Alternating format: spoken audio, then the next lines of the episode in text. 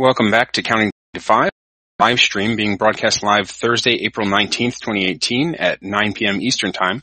And this live stream will also be posted as an episode of the Counting to Five audio podcast.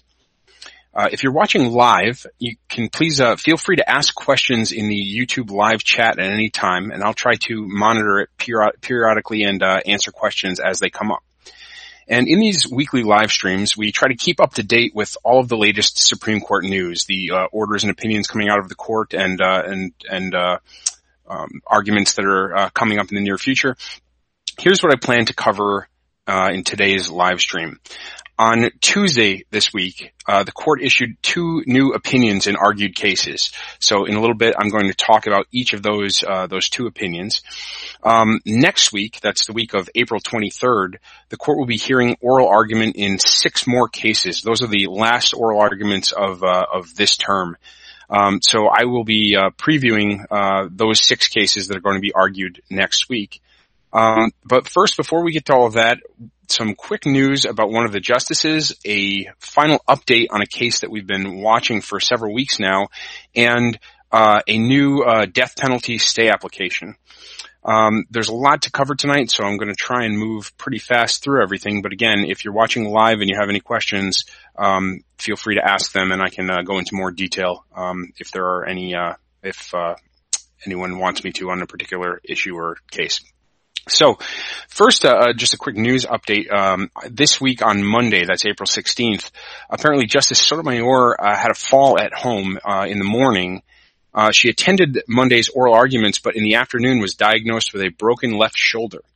Um, she uh, didn't miss any work. Showed up uh, at Tuesday's oral arguments with her arm in a sling, and apparently she's going to have her arm in a sling for a few weeks and is uh, undergoing physical therapy um, to deal with the the broken uh, shoulder.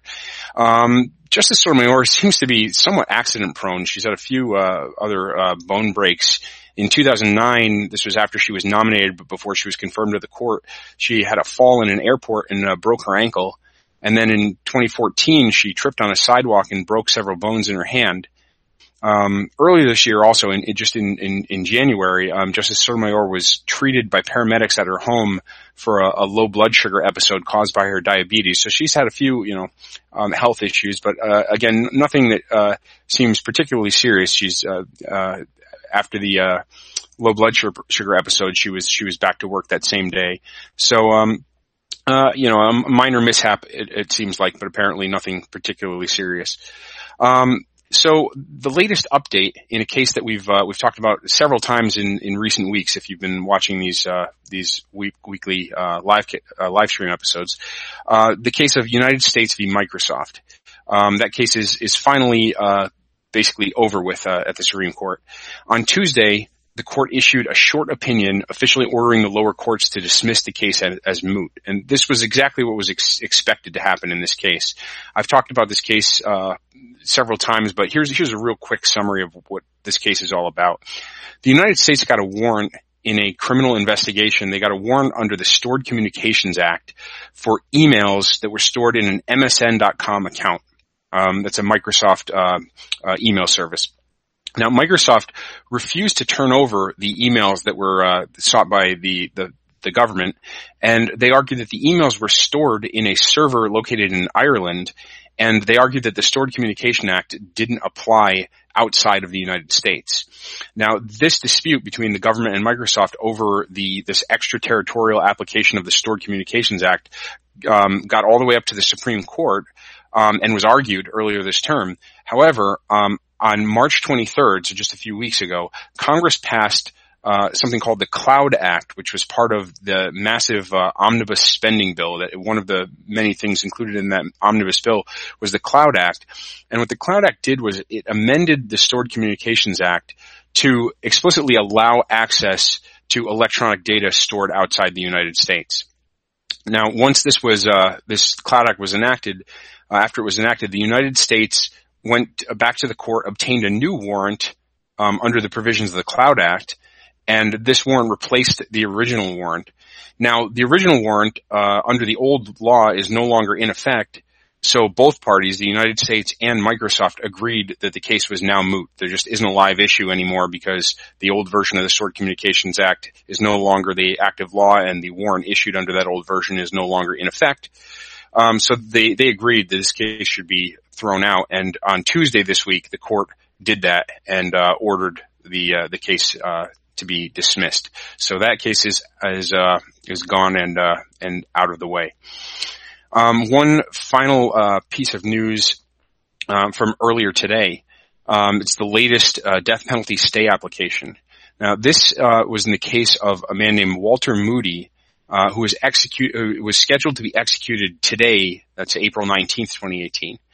Now, Moody was convicted of a 1989 murder by letter bomb of a federal court of appeals judge in Alabama.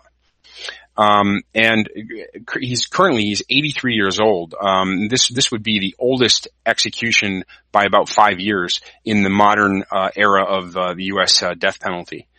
Now, the the here's briefly he, he uh, made an application for to to uh, to stay his his uh, death sentence.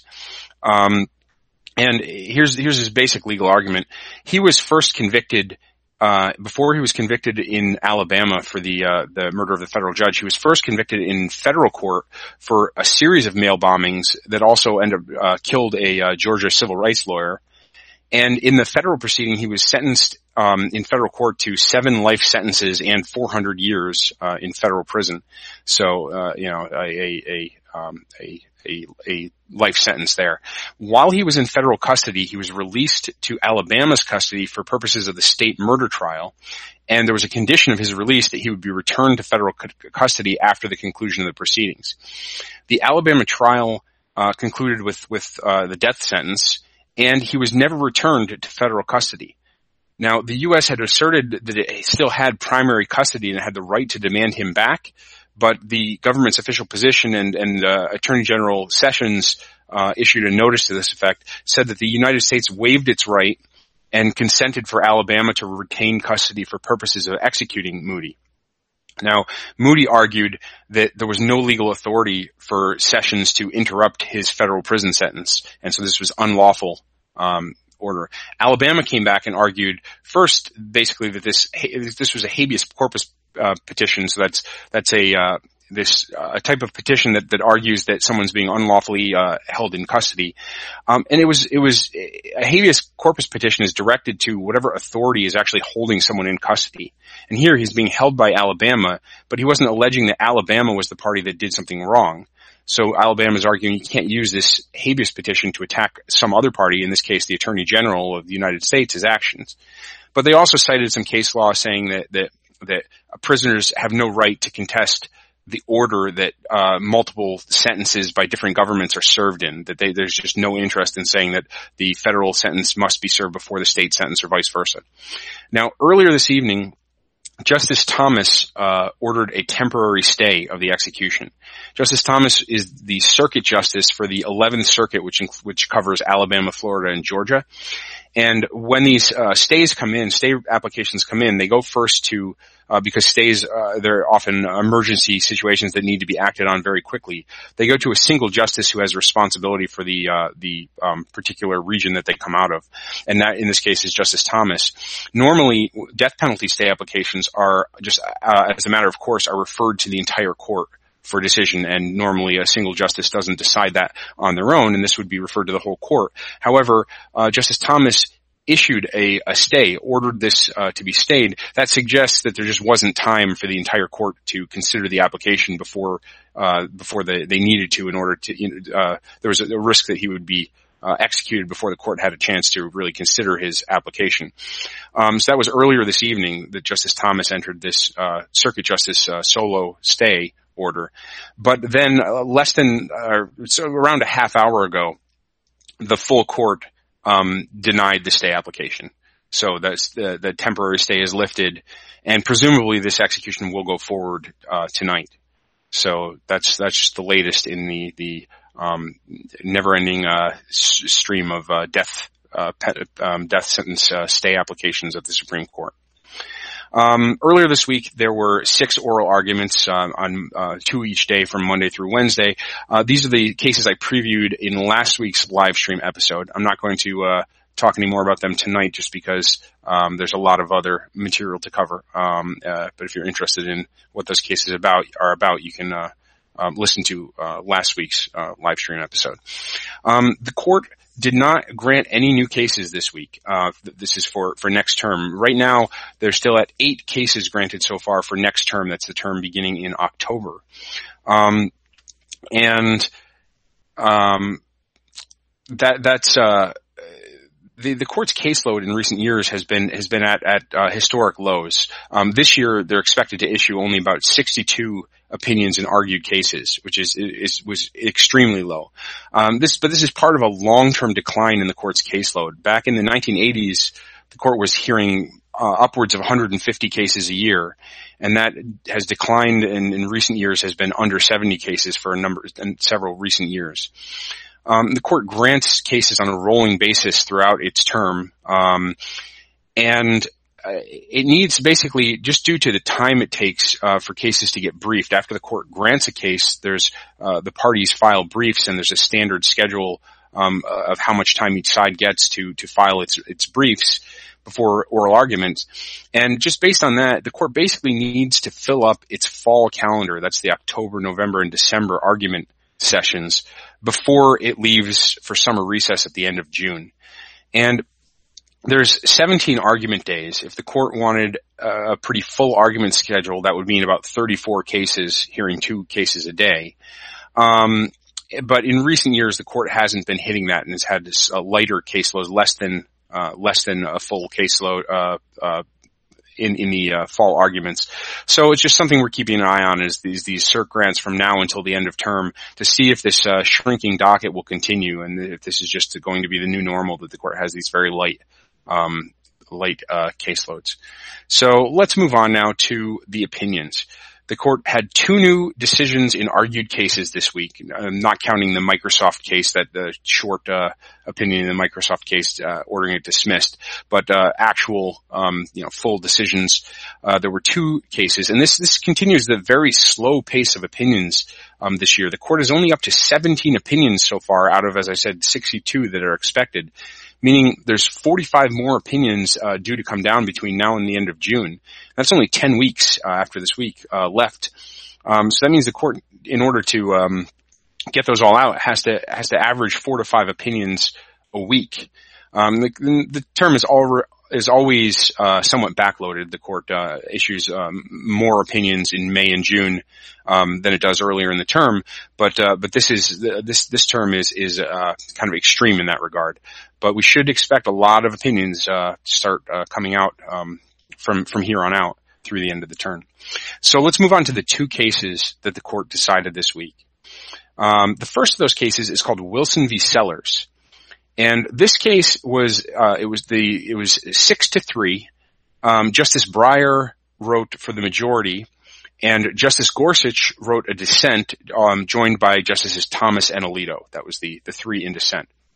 Now, this is, um, this is a, uh, a, a, little bit complicated, but I'm gonna, I'm gonna try and kind of break down what it's about. This is, it's purely a case about court procedures. Um, and it's it's a criminal case, but it's not about the underlying criminal case or even the underlying uh, constitutional claims that were uh, raised in the in the criminal case. It's all about the court's procedures and how how it goes about um, deciding.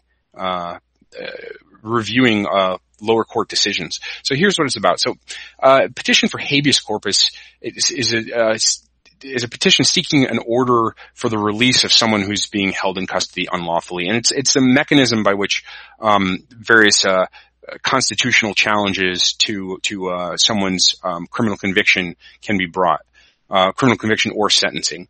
Um, in the criminal context, uh, habeas corpus, it's also kind of interchangeably referred to as uh, post-conviction review.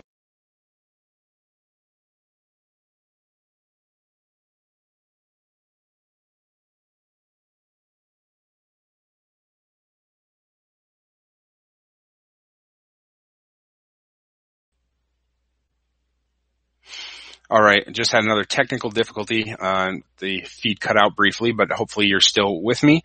Um, I was just saying that uh, habeas corpus um, is also referred to as post-conviction review in the criminal context, and it's it's uh, there there are um, separate uh, procedures in, in, there's what's known referred to as uh, state habeas or state post-conviction review and federal habeas. So um, when someone is uh, challenging uh, on constitutional grounds um, their their conviction, they uh, they can they can ha- bring both a uh, a petition of habeas corpus in state court and also in federal court. Now, what this this case is about is a um, a law, a 1996 law called the Anti-Terrorism and Effective Death Penalty Act, or AEDPA. Now, this law is always is referred to as EDPA. That's just how how it's uh, how lawyers uh, pronounce this act, this this law. So EDPA, this 1996 law. Um, there was a perception at the time that that habeas corpuses, there, that most of the habeas corpuses that were being heard, uh, habeas corpus filings that were being heard in federal court were frivolous. It was uh, it was uh, inmates who didn't have valid legal claims who were filing these abusive um, filings and just clogging up the courts with uh, with um, baseless uh, claims. That was the the the perception, and um, and that was what the lawmakers were reacting against. And the law was basically intended to um, fairly severely curtail um, federal habeas corpus actions in, in several ways. But um, habeas corpus and EDPA are incredibly complicated. Here, uh, this case only deals with one very small aspect of it. But the important thing is, um, before someone can file a federal habeas corpus action, generally they have to first exhaust state habeas corpus procedures, meaning they have to file a state habeas corpus proceeding and, and fully go through all the state procedures before they're allowed to file that claim, uh, a claim on that, on that, on the same grounds in federal court. Um, otherwise, if they don't, if they go to federal court, without having gone through the state procedures first, it's it's what's known as procedurally defaulted. Basically, the claim that they didn't raise first in the state procedure proceedings is um, is not allowed to be brought in federal procedures. So the, the point is everything has to be funneled through the state courts first, and the federal courts want to give the state courts first uh, first pass at reviewing these claims, which are challenging um, a state court uh, criminal conviction.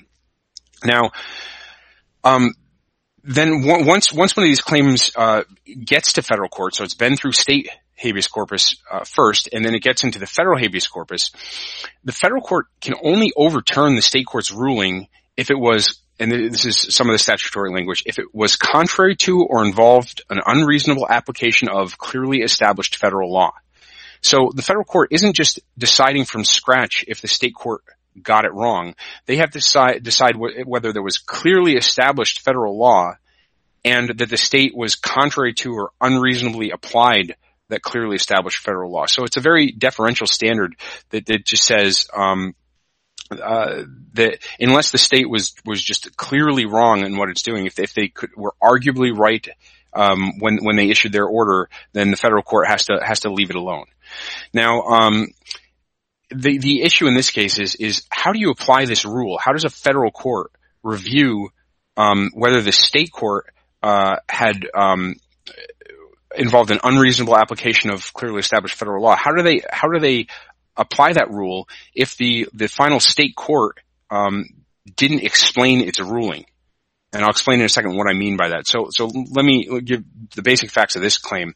The, the, um, the criminal defendant was named Marion Wilson, um, and he was convicted and sentenced to death in Georgia. And among other things, he brought a claim of ineffective, ineffective assistance of counsel at his capital sentencing, and that the, his counsel had failed to present uh, relevant uh, evidence at the capital sentencing that might have spared him the death penalty. Now, he brought a state habeas corpus action, and the state uh, habeas court rejected his ineffective assistance of counsel claim. Um, he uh, appealed to the Georgia Supreme Court, or he applied to the Georgia Supreme Court for what's called a certificate of probable cause to appeal. That's a provision in Georgia law that requires a habeas corpus, uh, in order to appeal a denied habeas corpus petition, uh, you need to uh, apply to the Supreme Court for permission. The Georgia Supreme Court denied that application without any opinion. So there was an opinion from the the lower uh, state court that heard his uh, state habeas petition, but no opinion from the Georgia Supreme Court, which was the final court to rule on his claim in state court. Now, he then brought a federal habeas corpus action. So again, he has to show that the state court decision was contrary to or involved an unreasonable application of clearly established federal law. But the, the relevant decision was the denial of the application by the Georgia Supreme Court. So how do you decide whether a decision that gave no explanation and had no reasoning, how to decide whether that was an unreasonable application of clearly established federal law? And just as a little uh, background, these, this kind of unreasoned decision is actually pretty common in uh, lower courts of appeals, in, in, state courts of appeals, and even lower federal courts of appeals. Unlike the Supreme Court, which largely, largely gets to gets to pick and choose its cases, um, the appeals courts often have mandatory appeals in hundreds or thousands of cases a year, most of which are completely meritless. And it's just not feasible for them to write a full opinion for every single case. So they routinely decide numerous cases with just a one word you know, affirmed or reversed. Um, and, and just, uh, and, and, and that's all, uh, you get on many cases that go through, uh, various appeals courts. So how does a higher court review this? Normally outside of certain special areas like habeas corpus, it doesn't really matter because the reviewing court that's looking at one of these uh, issues can just independently decide the legal issue and doesn't need to worry about what what the lower court's reasoning was. If if, if they can just redecide the legal issue and see if the you know if if it agrees with what the lower court did. But in habeas corpus under AEDPA, because there's the federal court is explicitly reviewing the reasonableness of the state court's application of federal law, it matters why the state court did what it did. So there's two basic theories about what a court is supposed to do in this circumstance. One is what's you can refer to as the look-through model. And that argument is that, that when you have one of these, like this Georgia Supreme Court decision, which had no reasoning, you look through that unreasoned decision to the last court that issued a reasoned decision. So you'd look through to the lower habeas court, see what that lower court did, and and see if that was a reasonable application of federal law.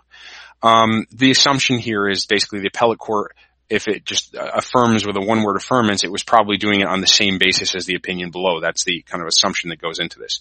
But the other model is you say, well, look, what, what we're, um, what, what we're asking here and what the petitioner's burden is, is to show that, um, that the, the state court unreasonably applied federal law. So, so what, what we have to show is, what we have to ask is whether there were any reasonable theories that could have supported what the state court did.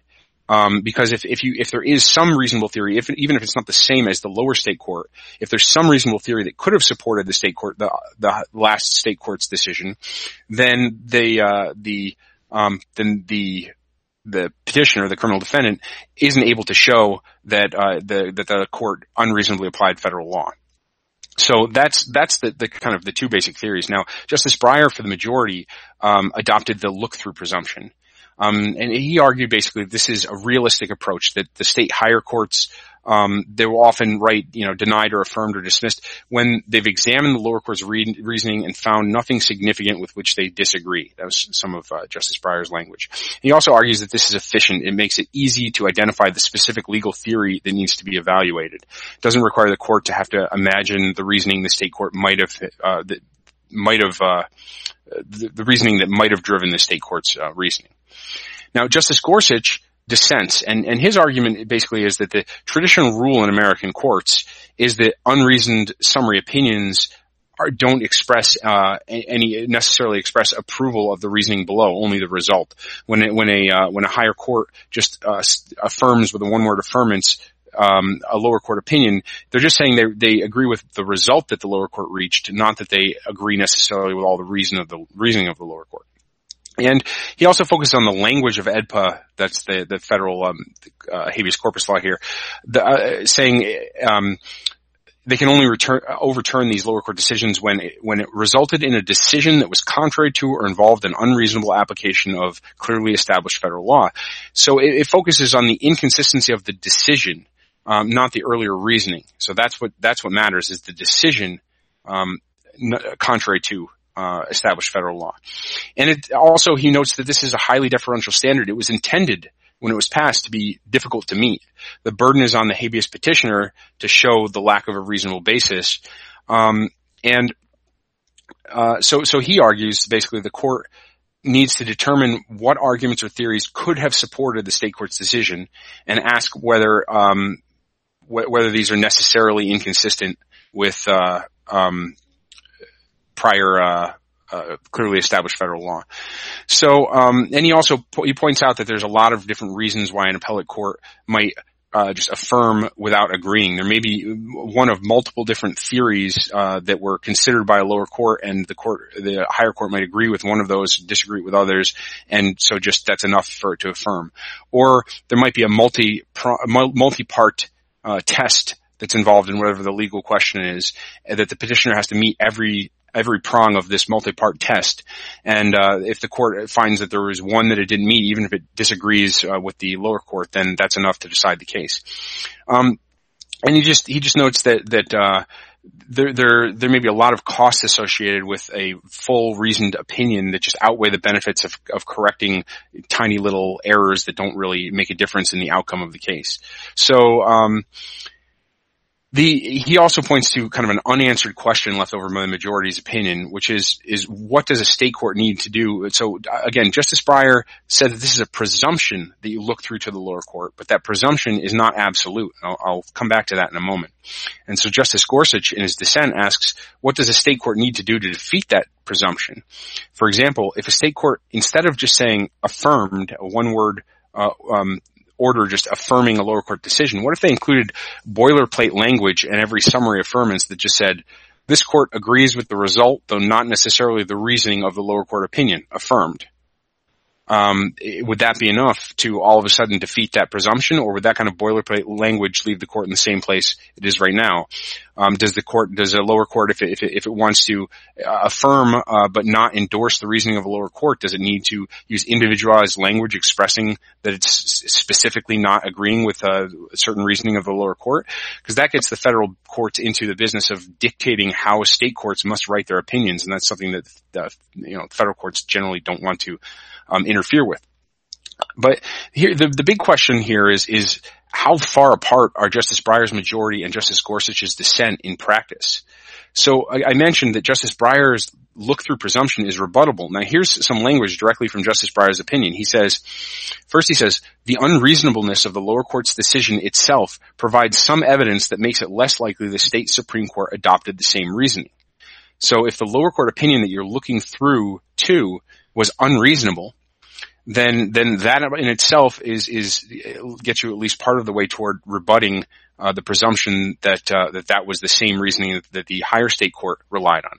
He also says a federal habeas court may conclude that counsel has rebutted the presumption on the basis of convincing alternative arguments for affirmance made to the state's highest court or equivalent evidence presented in its briefing to the federal court, similarly establishing that the state's highest court relied on a different ground than the, lower state court, such as the existence of a valid ground for affirmance that's obvious from the state court record.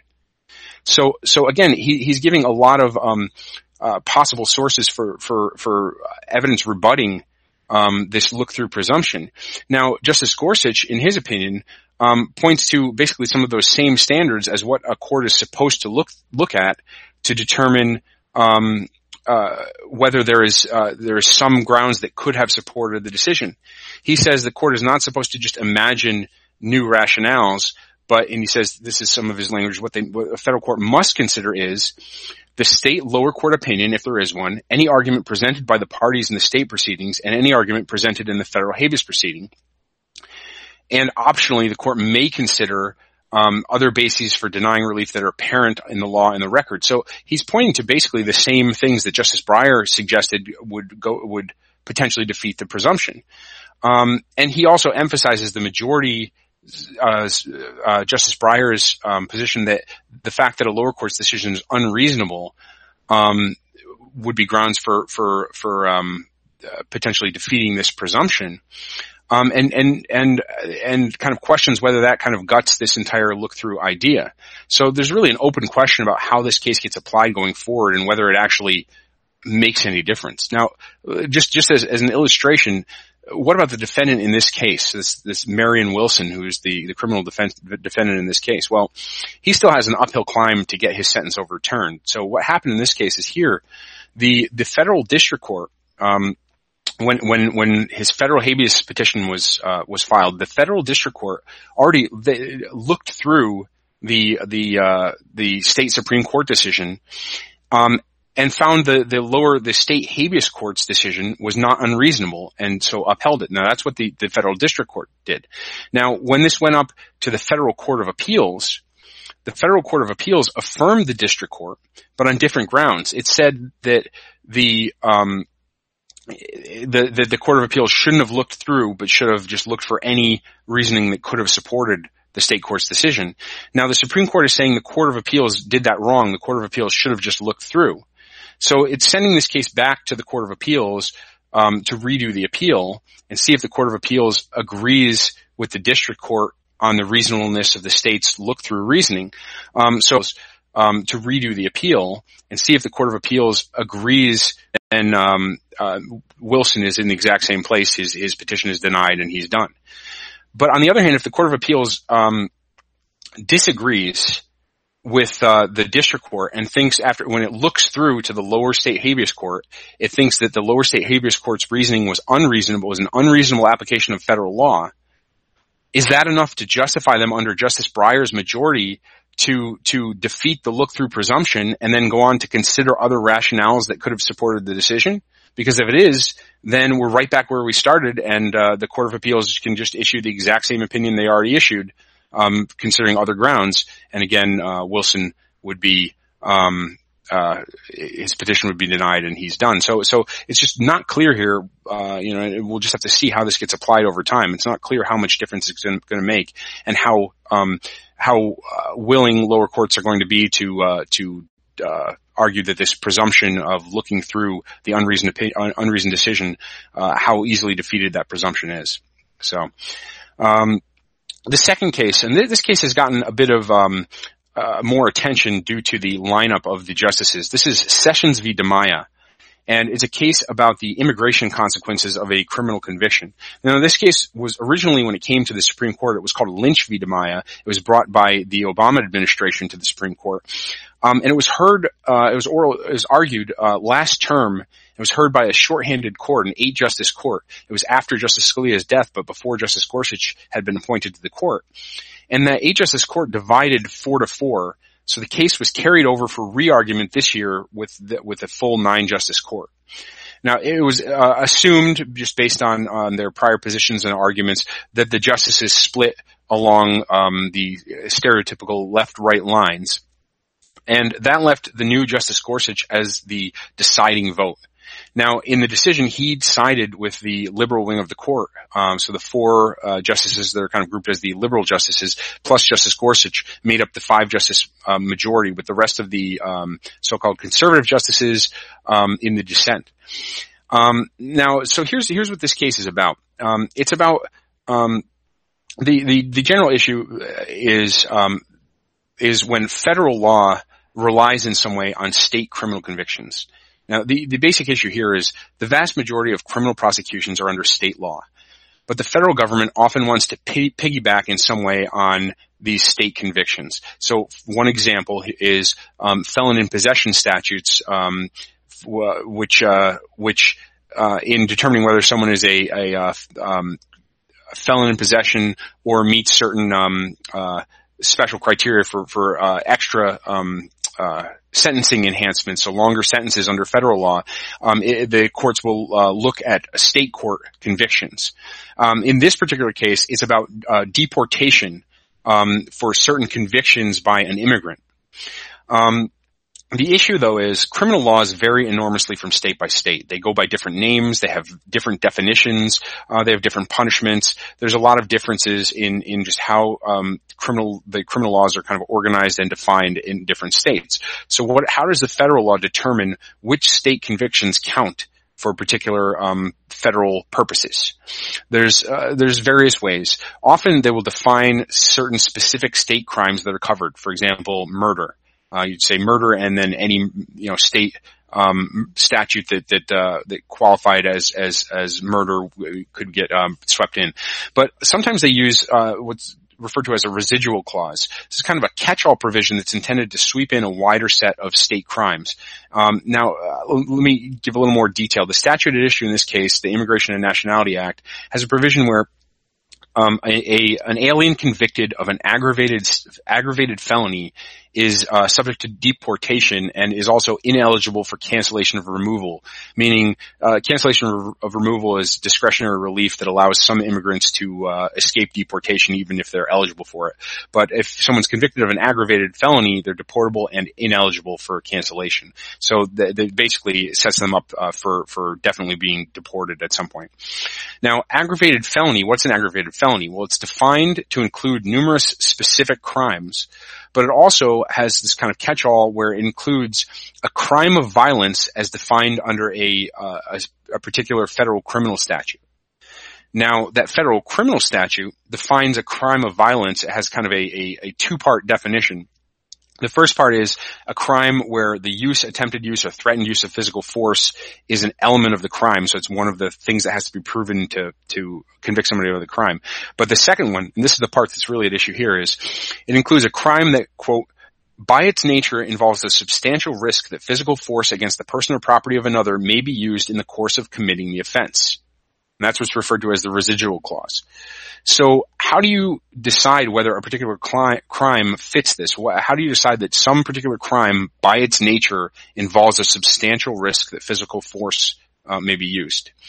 Um, and, and um, the the approach the courts have generally taken, and this will come up again in a few minutes, is is that you, they, they, usually look at this not based on the specific facts of a particular immigrant's crime, but on a general assessment of the crime of conviction. So if someone's convicted of burglary, they say is burglary the type of crime that by its nature involves a substantial risk that physical force uh, may be used, not whether physical force actually was used in the particular um, instance of burglary, uh, the particular crime that someone was uh, con- convicted of. So the legal question at issue here is: Is this residual clause unconstitutionally vague? So is this is this just so so vague, so indeterminate, so so uh, that it leaves uh, courts so up in the air and how to figure out what fits uh, in this uh, definition that uh, that it's it's not constitutional to apply this. Um, basically, can the courts sensibly determine uh, in some kind of coherent way what crimes involve a substantial risk of physical force. So here's the basic facts. I'll run through this real quick.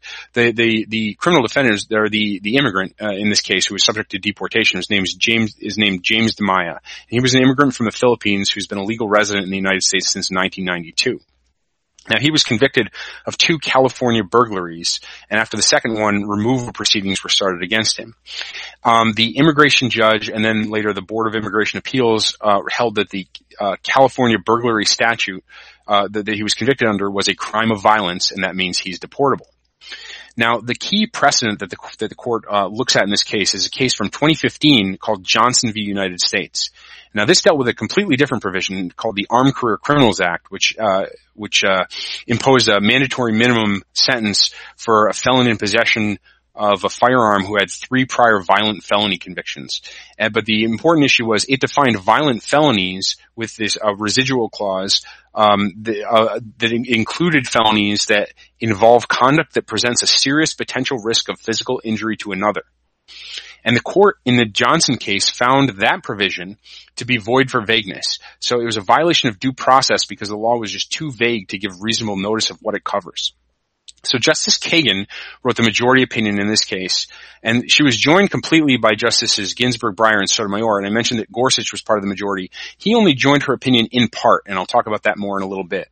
Um, so Justice Kagan for the uh, the the um, rest of the the liberal um, wing of the court plus Justice Gorsuch in part, and and basically she argues um, that it's clear that in the criminal context, this vague for uh, void, void for vagueness um, doctrine applies, but also in in the um, in in the uh, immigration removal context, because um, immigration removal is is such a serious deportation is such a serious, a severe penalty um, that that uh, and in, in many cases for for some immigrants being deported is is, is far more um, uh, serious to them than than a potential jail sentence. Um, that this uh, carries the same concerns, the same due process concerns, and uh, void for vagueness. Uh, uh, idea should apply with equal force. And she basically says that this decision follows directly from the Johnson case.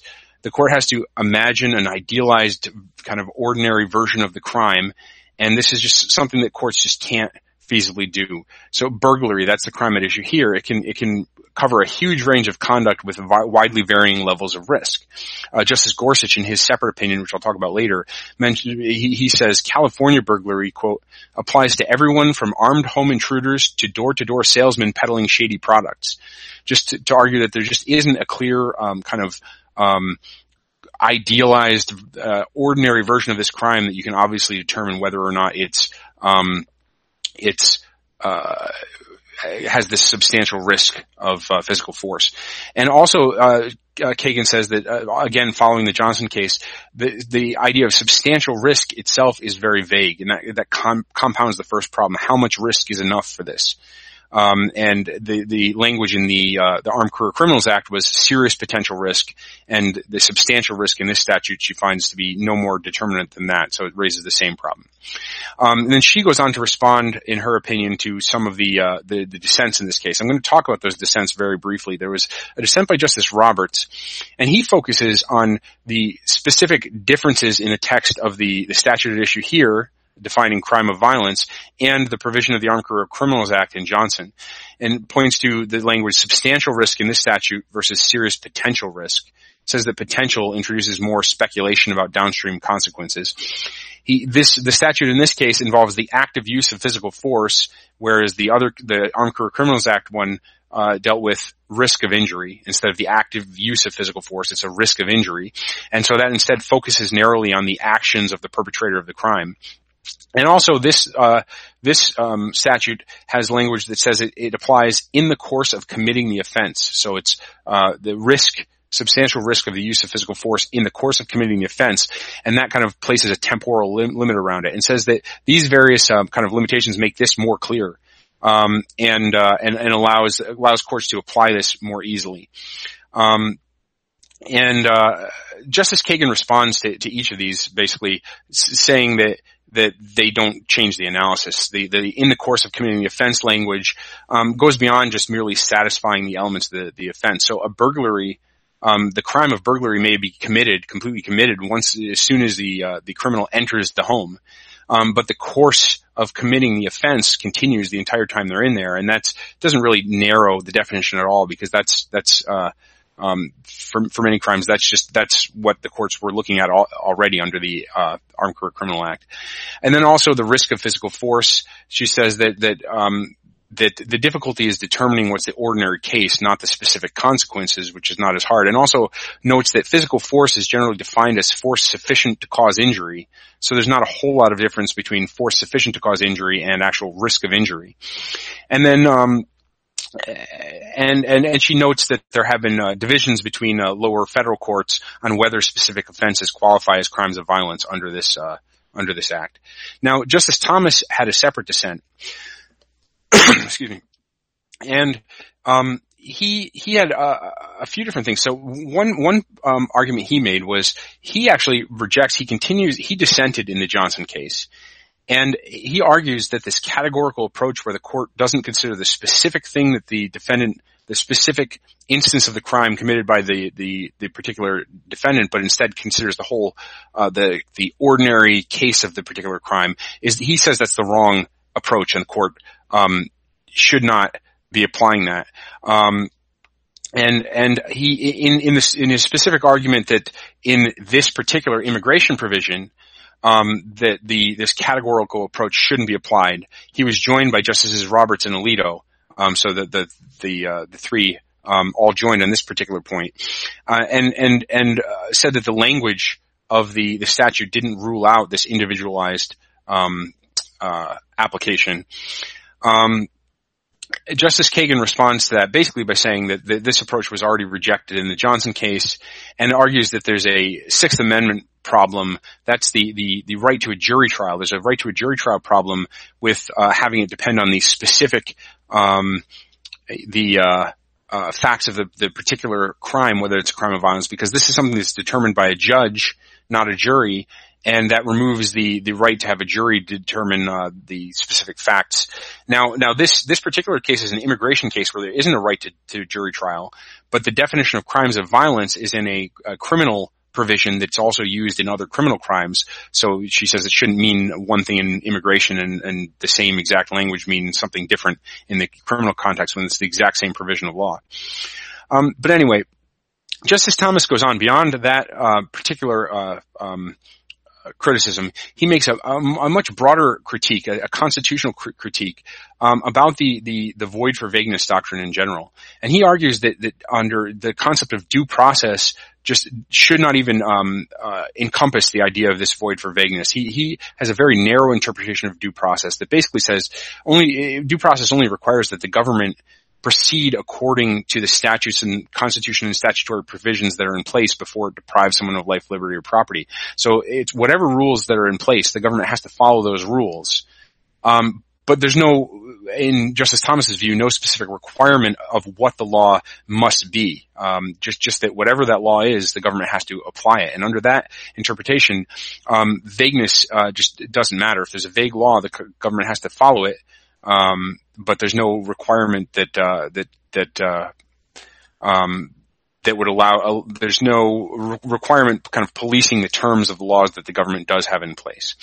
Um, and he has a few other uh, similar kind of constitutional um, uh, concerns in that respect. Now, the interesting thing here, now I'm going to go, go, back to Justice Gorsuch. He, he issued a concurrence. He, he joined most of Justice uh, Kagan's majority, but also had a separate concurrence. And part of his concurrence was directly uh, responding to Justice Thomas's um, position. And, and, and he goes through kind of an extensive, his own historical analysis. So you have these very, these competing historical analyses going through, analyses going through early American history, um, and early case law and, uh, some of the predecessors to, to, uh, the American, um, due process, uh, concept, um, coming to different, different, uh, conclusions on it. And Justice Gorsuch concludes that, um, that the the due process is broader than Justice Thomas's um, uh, version of it, and says that, that, someone is entitled at least to the customary procedures to which uh, people were entitled under the laws of England, uh, which include fair notice, which which has been defined in cases as precise and sufficient certainty about the charges someone's sus, um, subject to. And, and he points to a long history of treating various vague statutes as basically nullities because they were too vague to be um, uh, to be uh, determined. Um, and so, so, so he kind of has that uh, that distinct that uh, argument with uh, Justice Thomas. Now, the interesting thing here is he um, rejects, and the part of Justice Kagan's decision that he did not join was um, he rejects the distinction um, between, for purposes of this vagueness doctrine, between um, civil uh, most civil actions, most and and and criminal actions. Now, Justice Kagan's decision basically said um, deportation is serious enough that we can group it with criminal actions for purposes of having a very strong vagueness doctrine. Um, but Justice Gorsuch argues there's no reason to differentiate between the two. He says some civil laws impose harsher penalties than many criminal laws. Sometimes even the same conduct can have extremely um, onerous uh, civil penalties um, but uh, relatively speaking, mild criminal um, penalties. And he points to things like confiscatory fines, property forfeitures, loss of professional licensures, and even involuntary commitment as civil penalties that that are you know can can result in, in extreme loss of uh, liberty or property.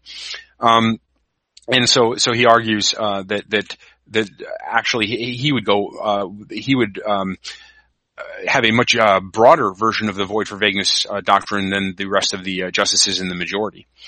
Um, and finally, interestingly, he doesn't. He's he says that the court, the majority, should should reserve its judgment on the the um, the ordinary case, the the categorical approach versus a a case by case inquiry as far as the uh, the residual clause is concerned because he says no party to the action, meaning basically the U.S. government didn't argue otherwise, and so the court should. Uh, it's really the issue is not presented in this case. Um, so uh, so that's that's kind of uh, the the uh, scope of this uh, this case. It's just an, an, interesting lineup, an interesting historical argument between Justices Thomas and Gorsuch, and an interesting uh, kind of um, sign of, of where Justice Gorsuch kind of um, uh, how how he views uh, these issues, particularly in the criminal and uh, immigration context. Um, so anyway, that's that's the two new opinions for this week. Now that took took a while, so I want to very quickly try and run through the cases the court's going to hear next week, just for for purposes of time and keeping this short. I'm going to go uh, very quickly through these, but again, there's six cases, um, and, and, I'll just try and give a very brief idea of what each one is about. Now, the first case on Monday, Monday the court will be hearing three cases. The first case is called Lucia v. SEC. That's the Securities and Exchange Commission. Now, I, have I've heard this case uh, pronounced Lucia. Uh, I'm going to go with Lucia. I don't actually know which is the correct pronunciation, but this is a case that's basically challenging the uh, the the um, legality, of the constitutionality of the appointment of the SEC's administrative law judges. Now, administrative law judges, called ALJs for short, are agency officials. They're not judicial officers. They're not members of the judiciary, but they're agency officials that have a judge-like uh, function. They do they have trial-like adjudications, and they hear they they hold hearings and and uh, uh, adjudicate matters within the agency. Now, the the issue here is that the Constitution establishes the methods of appointing uh, officers of the United States. Um, and there's specific provisions. It depends whether someone is what's referred to as a principal officer or an inferior officer. But basically, uh, let's assuming because this is the the the issue that's being argued in this case, assuming someone's an inferior officer of the United States, they either have to be appointed by the president and confirmed by the Senate, or Congress can pass a law that um, that vests their appointment in uh, in the president alone or the courts or the heads of departments, being the heads of departments, um, meaning like a, a, cabinet secretary or someone, someone who's in charge of the particular department. Now, uh, apart from these officers, there are employees. That's just a separate category. These are people that are hired, not appointed, um, but hired just through a normal hiring process. Now, some cases challenge the line between a principal officer and a inferior officer. This case is the question between officers generally, generally, so an inferior officer at the, at the bottom, and mere employees. And the challenge here is that the ALJs at the SEC were not appointed by the commission. Now the commission, that's the actual commissioners who are at the top of the SEC, they would be the heads of the department who, who under the constitution could be given the authority to appoint uh, inferior officers. They're not the ones who had selected the ALJs. Instead, they were selected by certain SEC staff. So the argument here was that this was just unconstitutional. These appointments. Now, the the uh, the the party in this case, Lucia, was an investment professional who had been charged with the SEC by the SEC with fraud in presentations to potential clients. He was tried before an SEC ALJ, administrative law judge. He was found guilty and had some pretty severe consequences. He was stripped of his license, barred from the industry, and fined.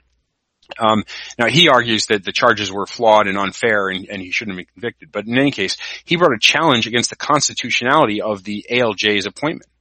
The ALJs exercise broad discretional, uh, discretionary authority. It's similar to a, a, a judge in many ways, um, but their decisions are subject to review by the commission, the SEC commissioners.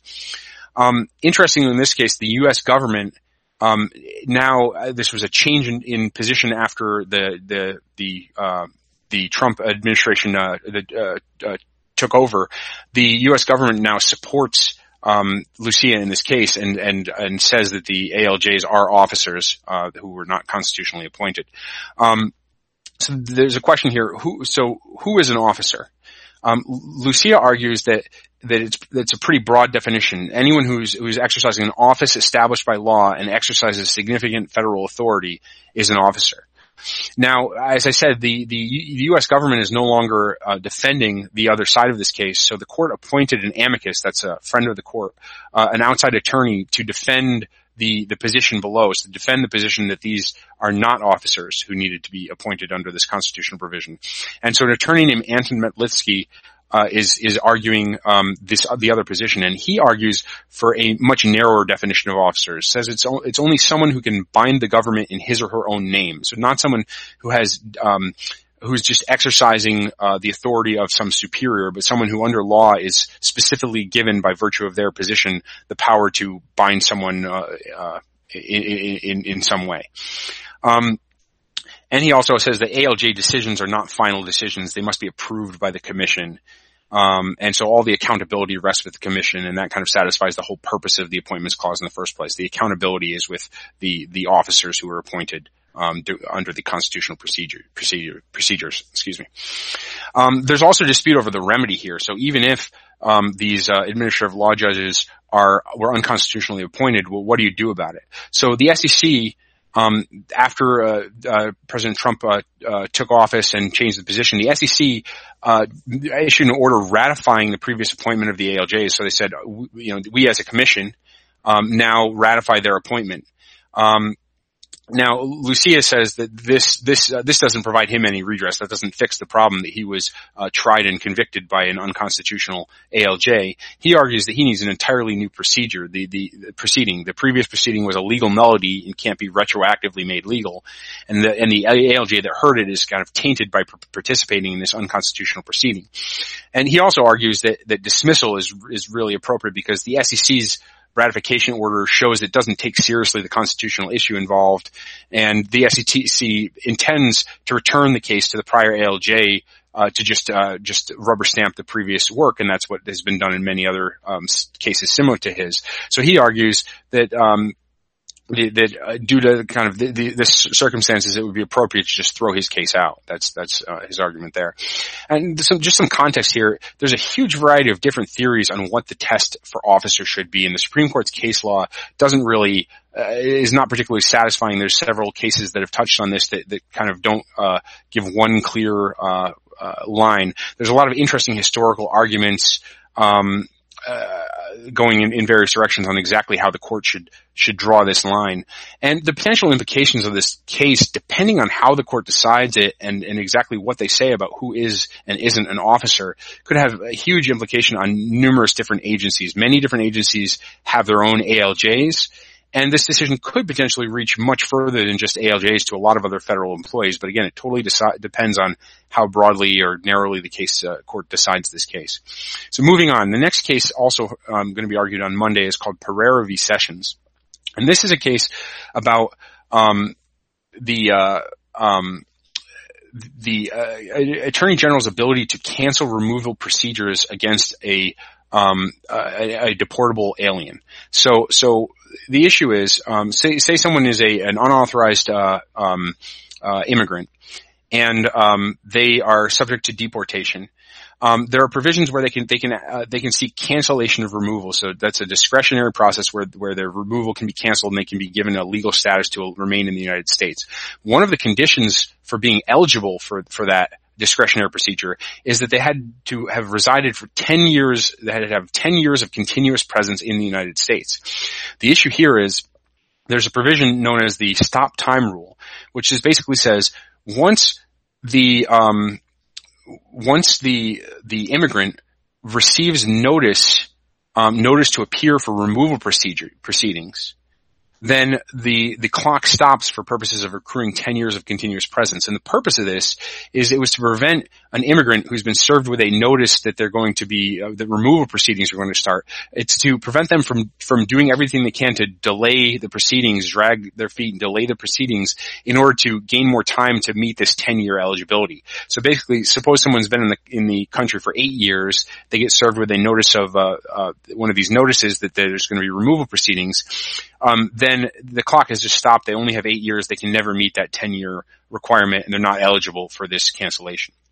Now, the issue here is that there's a particular provision um, that defines uh, requirements um, of of uh, for the this, the notice referred to as a notice to appear, the notice that kind of stops the clock. And uh, there's various uh, requirements that have to be included in this notice, and one of them is the time and place at which the removal proceedings will be held. Now, here's the issue: Pereira, that's Wesley Pereira, entered the United States in the year 2000. He was served with a notice in the year 2006, but that notice had no date or time for the removal proceedings. Now, he was eventually in 2013 he was detained by DHS. Now 2013 is more than 10 years of continuous residence, so he could potentially be eligible for cancellation. He applied for cancellation, um, but this was uh, denied uh, because they said that the notice served in 2006 stopped the clock, and so he didn't have 10 years. Now, DHS, the Department of Homeland Security, has a practice of routinely sending these notices without any date and time. And according to DHS, that doesn't matter as long as they send the notice. The notice is what stops the clock. It doesn't matter if it has some technical defects or is missing some information.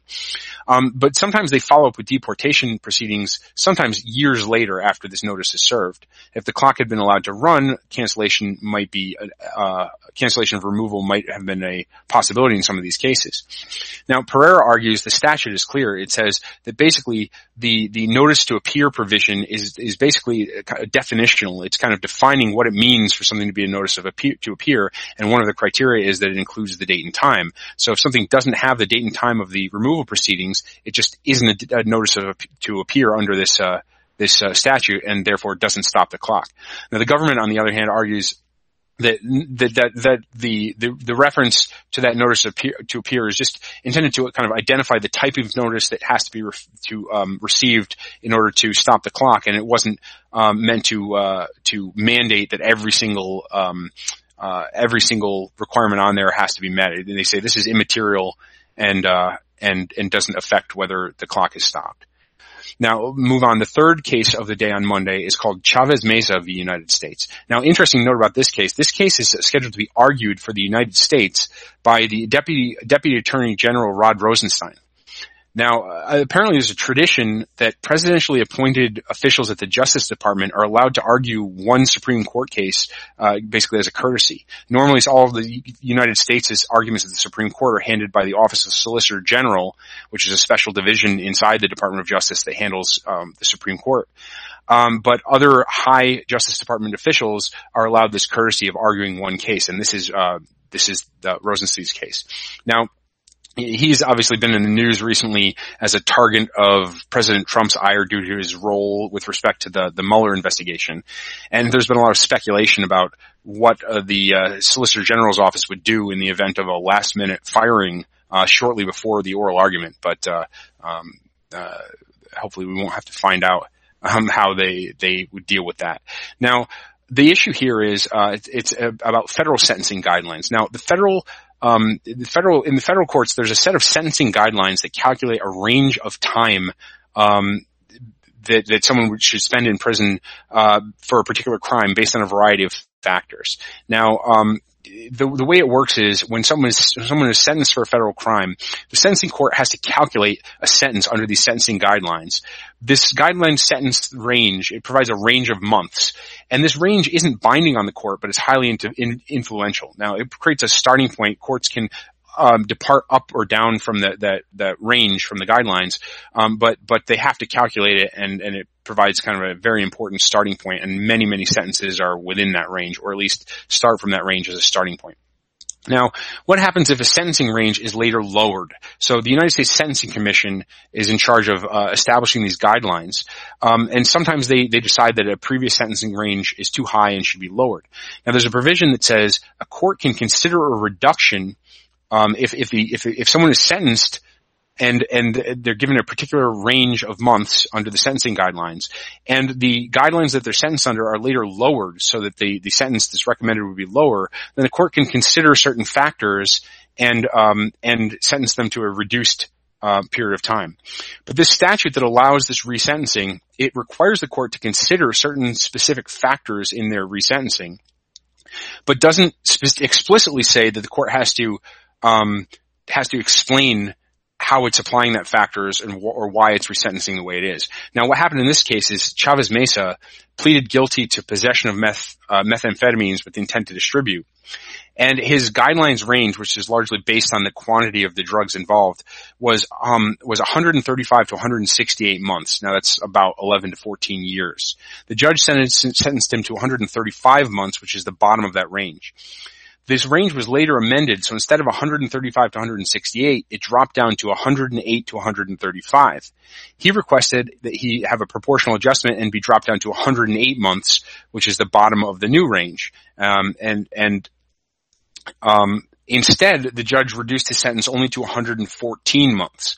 Now it's still within the new range, but he was at the bottom of the previous range. Now he's somewhere in the middle of the new range. And there was no explanation of why that change was made as it was.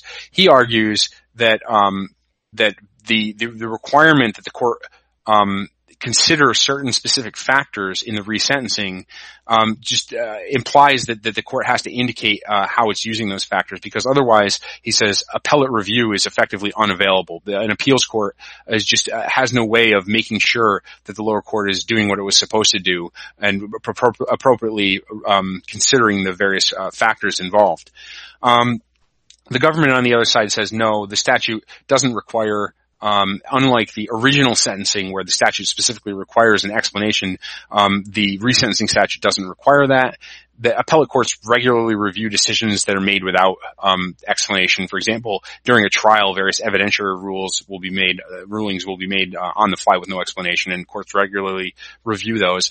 And also, a range that's within the guidelines just doesn't require any explanation. The original sentence, uh, the reasons given for his original sentence could have easily justified a sentence that was six months above the bottom of the range, just like the six months above the bottom of the range that he has now. So there's there's really no need for the judge to give any more explanation. That's the government's argument, basically. So let's move on. A couple more cases. I'm going to try and move again quickly through all these just because uh, this is already getting a little long. But the first one case on Tuesday is called Abbott v. Perez. Now this is uh, two consolidated cases out of Texas that are challenges to Texas's electoral maps um, as uh, illegal racial gerrymandering. And the basic facts of this case are this: there's there's two challenges. One is to the fe- uh, uh several federal congressional districts, and one is to a state house district.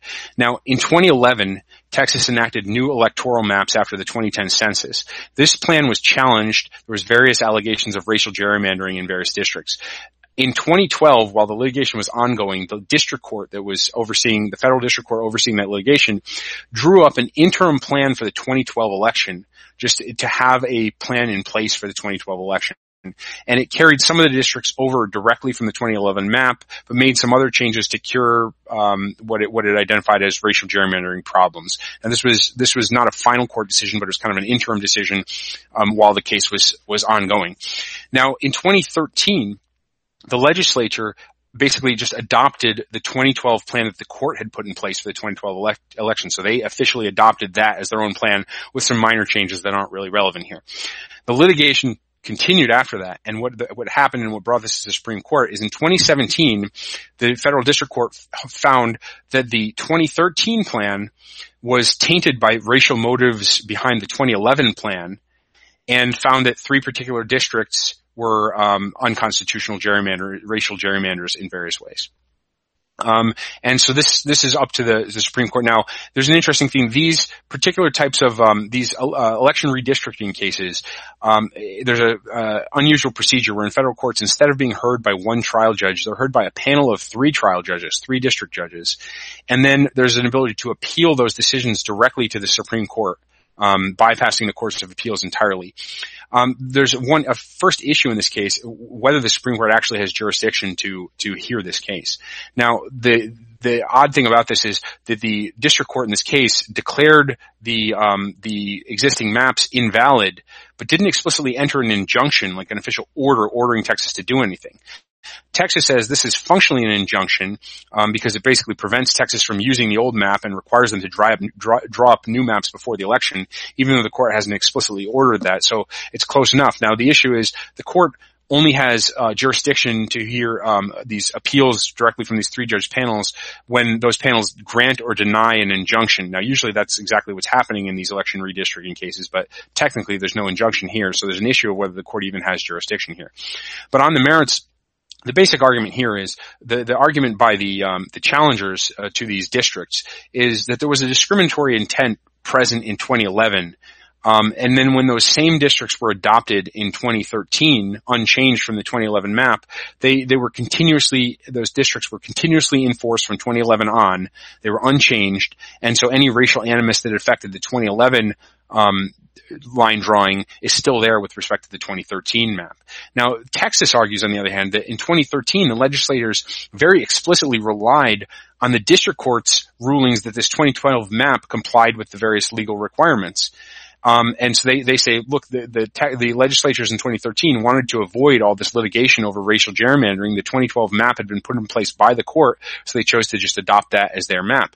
And the challengers say, well, they're just trying to shield their 2011 misdeeds by um, by by virtue of having snuck this past the court in 2012, they shouldn't be immunized from the, the bad intent that was behind the 2011 um, map just because the court in 2012 didn't happen to um, fix all of the, the problems. Um, so, so that's, that's kind of the, the, the basic, uh, main legal issue there. So the second case on Tuesday next week, this is actually my, my favorite, uh, case of the ca- cases that are going to be heard this week. It's kind of a very odd circumstance. So here's the issue. In, in, in, in a number of different circumstances, a case that's in American court might depend in some way on the law of a foreign country. So for example, there are U.S. laws that criminalize importing certain goods into the U.S. in violation of the laws of the country of origin.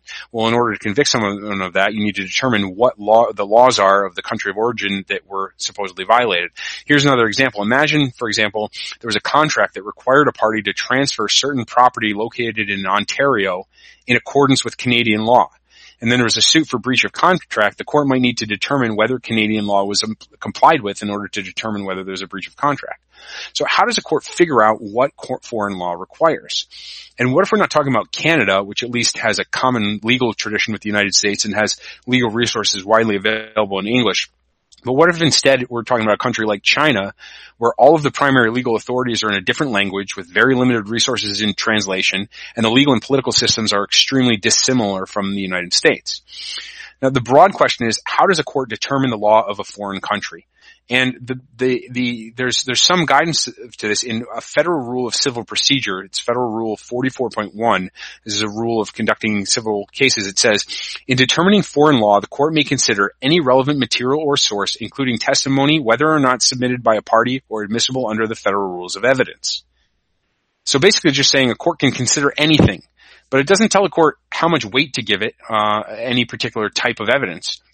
Now, the more specific question here is, when a court is determining what the law is of a foreign country, how much weight should a court give to assertions about that law from official agencies of that foreign government? So here's this case particularly. The company called Animal Science Products, um, it, it's a, it, it, uh, they sell vitamins and they brought an antitrust action against two Chinese vitamin manufacturers and they allege that they're engaged in illegal price fixing. Now, the, the, the Chinese vitamin manufacturers, they, they argued in defense, in their defense, they argued that this price fixing was actually required under Chinese law. Now, what happened is a Chinese government agency, specifically it was the Ministry of Commerce in China, appeared in the uh, the district court, the the trial court, as an amicus, as a friend of the court, and told the court that in fact this price fixing was required under Chinese law. Now, the district court didn't believe this representation from the Chinese government and said based on contemporaneous evidence it didn't believe this was actually the case and found that uh, that, that, this the, denied this defense that it was uh, required did uh, refused to dismiss the case uh, according uh, on the basis of this defense. Now the the court of appeals overruled this and basically said in this situation when the foreign government actually appears in litigation deference is required. Um, if China hadn't appeared as as a you know an amicus, a friend of the court in the litigation, then district court's careful balancing would have been appropriate. But um, in this case, where the, the foreign government actually came to court and told the court what the right interpretation was, the district court had to defer to that um, interpretation. So the question here is: Is that right? Do, must courts defer to a foreign co- government's um, interpretation of its own law? Now, on the on the one hand, you, the the argument is, well, they have expertise. They they understand the legal context, the language, the interpretive practices of that particular country, so they're in the best position to be able to actually explain what the law means. And also, there's an issue of, of what's referred to as comity. Comity, that's uh, C-O-M-I-T-Y. It's is the idea um, the country should should give uh, a a level of respect to uh, foreign sovereigns and avoid creating international tension by insulting or disregarding foreign laws or foreign governments. And and this this uh, you know this this concept of comity um, suggests that you should defer to the foreign government. Now, on the other side, there's the argument that foreign governments sometimes have ulterior motives. Here, the argument is that the Chinese government is just trying to protect these Chinese companies from legal liability. And specifically, Animal Science Products, in its briefs, it paints a pretty ugly picture of a Chinese government agency allegedly colluding with these Chinese governments to willfully and egregiously misrepresent Chinese law in order to shield the companies from liability. Now, Um, it, it, just raises some some very interesting questions, and there's some interesting comparisons to American law and how the courts um, courts deal with U.S. agents agencies who come into court and and and uh, and want to argue um, specifically what the law um, what the law is uh, that that should apply, um, and uh, there are some there there's these uh, there are some legal doctrines um, that go kind of broadly under the labels of Chevron deference and Auer deference. Um, that in in many circumstances require courts to defer to an agency's interpretation of laws that that agency administers. But it's it's far from absolute. Uh, courts don't just accept the agency's assertions; they scrutinize them and make sure the agency's assert- interpretation is otherwise consistent with the law. Um, and there and and uh, there's, various checks on it, and it's not at all unusual for a U.S. agency to come to court and say, this is what the law that we administer means, and have the court basically respond, no, no, it doesn't. You're wrong. Um, so it's kind of odd if the argument is that a foreign agency gets even more deference than a U.S. agency would in, in, in U.S. courts. Um, but on the other hand, there is a real problem of expertise in trying to understand foreign law even when we're talking about domestic law, especially complex regulatory regimes, sometimes it's incredibly challenging to figure out the correct interpretation. There's specialized terminology. There may be overlapping regulatory uh, schemes. There may be case law interpreting particular provisions in counterintuitive ways. And, and there may be, in some cases, regular agency practices that are at odds with the official procedures on the books. And we add to all that the an unfamiliar government, unfamiliar government bodies and unfamiliar legal codes and only having secondary sources and imperfect translations, then there's a real question of whether courts should be in the business of second guessing an official go- foreign government's um, pronouncement on what its law is. Uh, one interesting note in this case: the Ministry of Commerce for uh, for China is actually being allowed some argument time at the court. Um, it's very unusual. The court d- rarely allows, other than the U.S. government, rarely allows amicus uh, uh, parties to to um, actually argue at oral argument. And this is kind of an uh, example of the uh, comity concept that they're giving uh, the government of China kind of um, uh, special consideration in actually uh, getting to directly participate in the proceeding. Anyway, moving on to the last case uh, that will be argued next week on Wednesday, and this is Hawaii v. Trump. Now, this is the case, the litig- the travel ban litigation, the the case about the challenge to um, the President Trump's proclamation that um, barred entry into the country from uh, nationals of of certain countries, um, and uh, this this case, uh, the, the litigation right now uh, focuses around what was the third version of the travel ban order, and this this was was issued um, in uh, in September. Um, this was the third version. The the the earlier versions of the travel ban were explicitly temporary, and they were set, they were set to expire. And on the expiration of those earlier versions, this this was put in as the permanent version of the travel ban, and that's the one at issue in this particular case. Um, and there, there are several different arguments that are in play, and I'm going to run through them extremely briefly. One is a statutory argument, and the argument is the president lacked the authority to bar entry from uh, nationals of, of the, the countries in question um, because of a provision um, a provision of law that uh, that, that uh, specifically bars. Here, here's the language: um, no person shall receive any preference or pri- priority or be discriminated against in the issuance of an immigrant visa because of the person's race, sex, nationality, place of birth, or place of residence. And the argument is nationality is specifically included in that, so there should be no discrimination on the basis of nationality. Um, so this bars the president's action. Um, the argument on the other side is there's another provision of law that gives very broad authority to the president to um, exclude uh, uh, uh, people from entry into the country. And, and it, basically says, whenever the president finds the entry of any aliens or any class of aliens into the United States would be detrimental to the interests of the United States, he may by proclamation and for such period as he shall deem necessary suspend the entry of all aliens or any class of aliens as immigrants or non-immigrants or impose on the entry of aliens any restrictions he may deem to be appropriate. So it's an extremely broad delegation of authority to the, the, the, uh, the president to deny entry to certain people. And so that's kind of a clash of these two provisions. The government argues that um, the the uh, non-discrimination provision applies only to the issuance of immigrant visas, which is just one category of visa um, that that uh, that is issued, uh, and doesn't deal with the issue of entry into the country, which is a separate concept from issuance of a visa, um, and so that these two provisions don't actually conflict. Um, and, and, they cite some historical precedents that they say justify this kind of a uh, a ban. But in addition to the statutory argument, there's there's also a constitutional claim, and the, the claim is that that uh, this travel ban is a violation of the First Amendment's um, Establishment Clause. That's the First Amendment provision that prohibits preferential treatment of provisions. The argument here is that this um, travel ban was motivated uh, by President Trump's uh, anti-Muslim animus, and this is demonstrated by Trump's public statements, including during the presidential campaign, a uh, specific uh, statement saying that he wanted to um, shut down all uh, Muslims entering the country. Now, the government argues that th- this is in fact the, the, the, result, especially this, this latest version of the travel ban, as a result of a neutral review program um, that required uh, information from various countries around the world and assess them on, on their ability to uh, provide uh, adequate information about their uh, nationals who are traveling to the United States.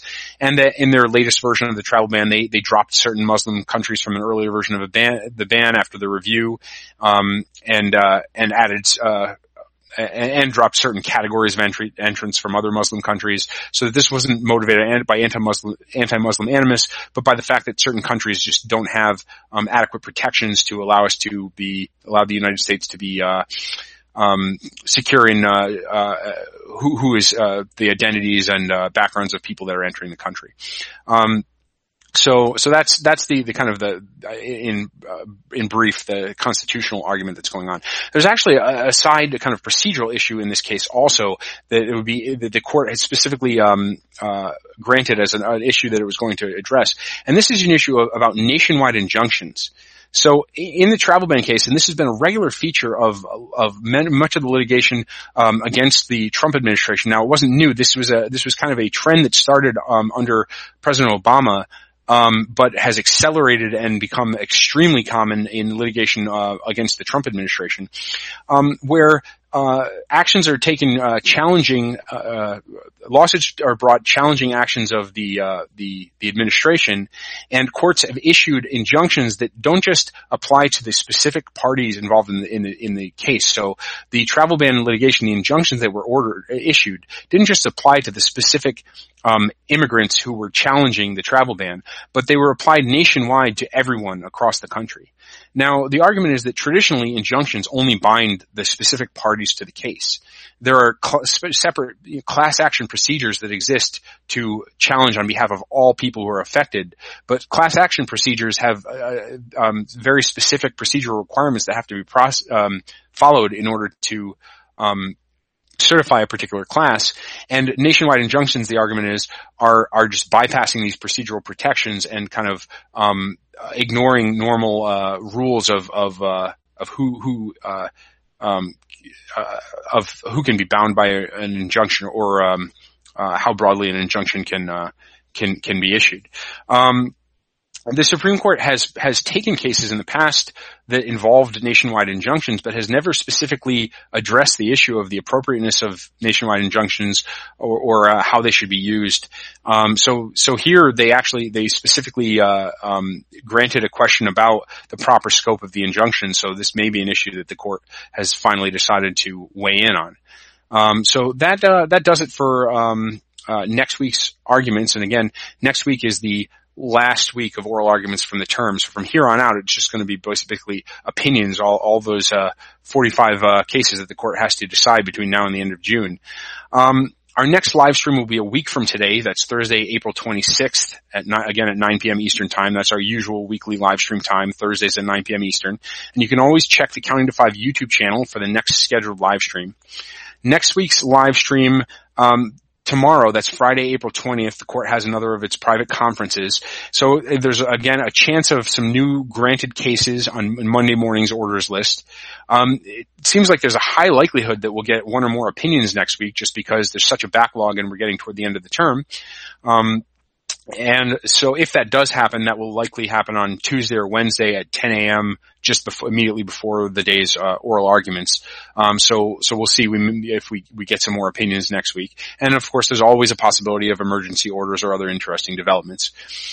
Whether you're watching on YouTube or listening to the audio podcast, I would love your feedback. You can leave comments on the show notes at countingto5.com on the Counting to 5 YouTube channel or Facebook page. You can tweet at counting to 5 or send an email to mike at countingto5.com. Please subscribe to the Counting to 5 YouTube channel or audio podcast to make sure you don't miss future episodes. And thank you for listening. This has been Counting to 5.